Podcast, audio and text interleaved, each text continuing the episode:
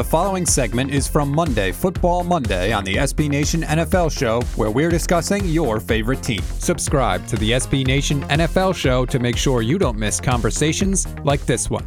The Tampa Bay Buccaneers beat the LA Chargers. Like, yeah, I'm the first person to ever make that joke. 38 to 31. The final score Kist. Your thoughts on the best quarterback in this game, Justin Herbert? Yeah, well, I mean, fun fun fact: Justin Herbert is actually a, a, pretty doggone good quarterback, and the Bucks have been one of the most aggressive blitzing teams in the league with a really good defense, by the way. And Herbert did a, a, a great job at managing that and being a shot play god, which is not what you expected based on how he he succeeded in college. It was a lot of perimeter throws around the line of scrimmage. So Justin Herbert it. Uh, the first game, uh, first drive of the game for the Bucks.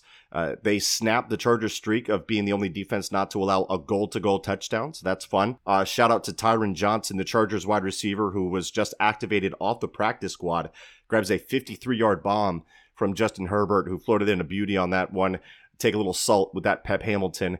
Uh, Godwin out with a hammy for the Bucks. Evan gets his leg pretzeled early in the game. Right after that, Brady throws his second pick six of the season. Both of those pick sixes were to a speed out to Justin Watson, who was basically a, a special teamer that moonlights as a wide receiver. Might want to scrap that one because there's something wrong with that connection. Mm-hmm. Brady is struggling outside of the numbers to the intermediate area, but the deep ball is still there. And that one throw had people saying that Brady was cooked. And uh, as Brady would show in this game, it's just a bad ball to a receiver he has no chemistry with. Uh, the Joshua Kelly fumble with less than a minute inside the own 10 for the Chargers to end the second, uh, to end the, the first half half.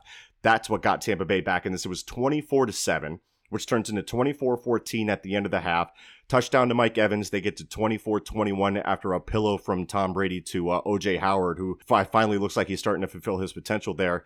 Chargers miss a field goal. And I could keep going here, but the Chargers charging is no surprise to anybody that have watched the Chargers charger forever now. So Tampa Bay, legit contenders in the South quicker than I thought, in part due to, to some of the Saints' early stumbles. You get the feeling it's going to go down to the wire with those two, and I think I'm slowly but surely shifting my pick to the Bucks here. Don't think it'll be good enough for the one seed with what's going on in Seattle right now, but they're going to be players in the playoffs if they're relatively healthy overall. You mentioned OJ Howard has an Achilles injury, according to Bruce Arians. So, an unfortunate result. And that was that was a full tear for for OJ. Just it, so we're making it. It seems like it. Bruce Arians is certainly very candid in his post game press conferences, as we all know. Again, I don't know if y'all know this. Bruce Arians is a quarterback maker. All right, you know he, he's he's the guy.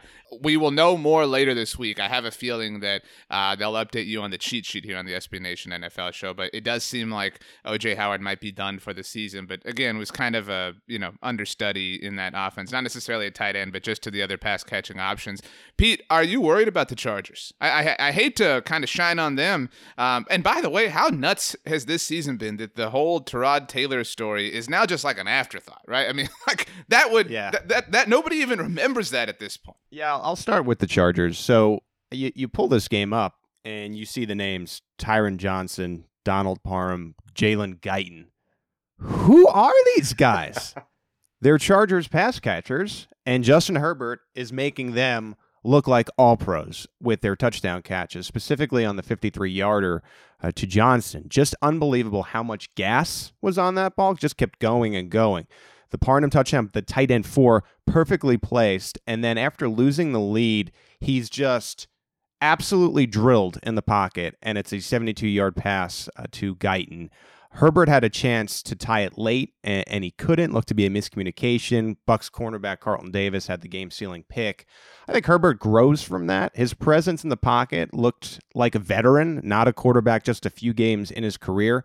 And I do like Drew Lock a lot, to your point, but he could be the second best quarterback in the AFC West. Of course, everyone's playing for second. We know that. If Herbert plays like he did on Sunday each and every week, the Chargers really could be relevant again against seven teams making it in each conference.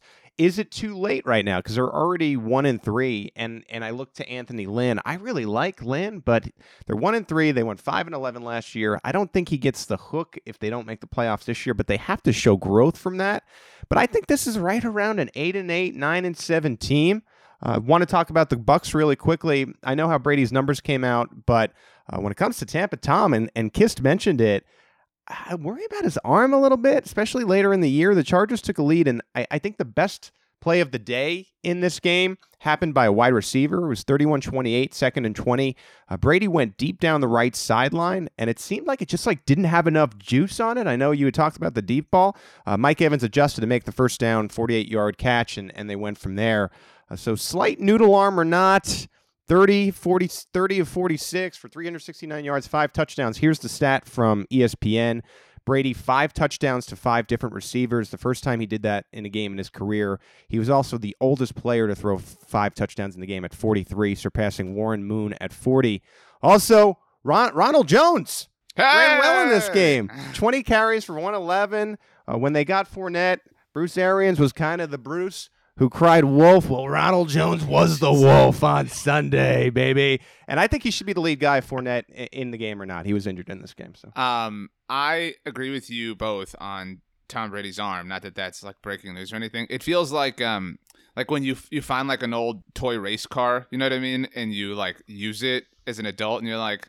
This is not as fast as I remember. You know, like this this thing used to fly. Shout out to the Bucks, kind of living up to the preseason hype.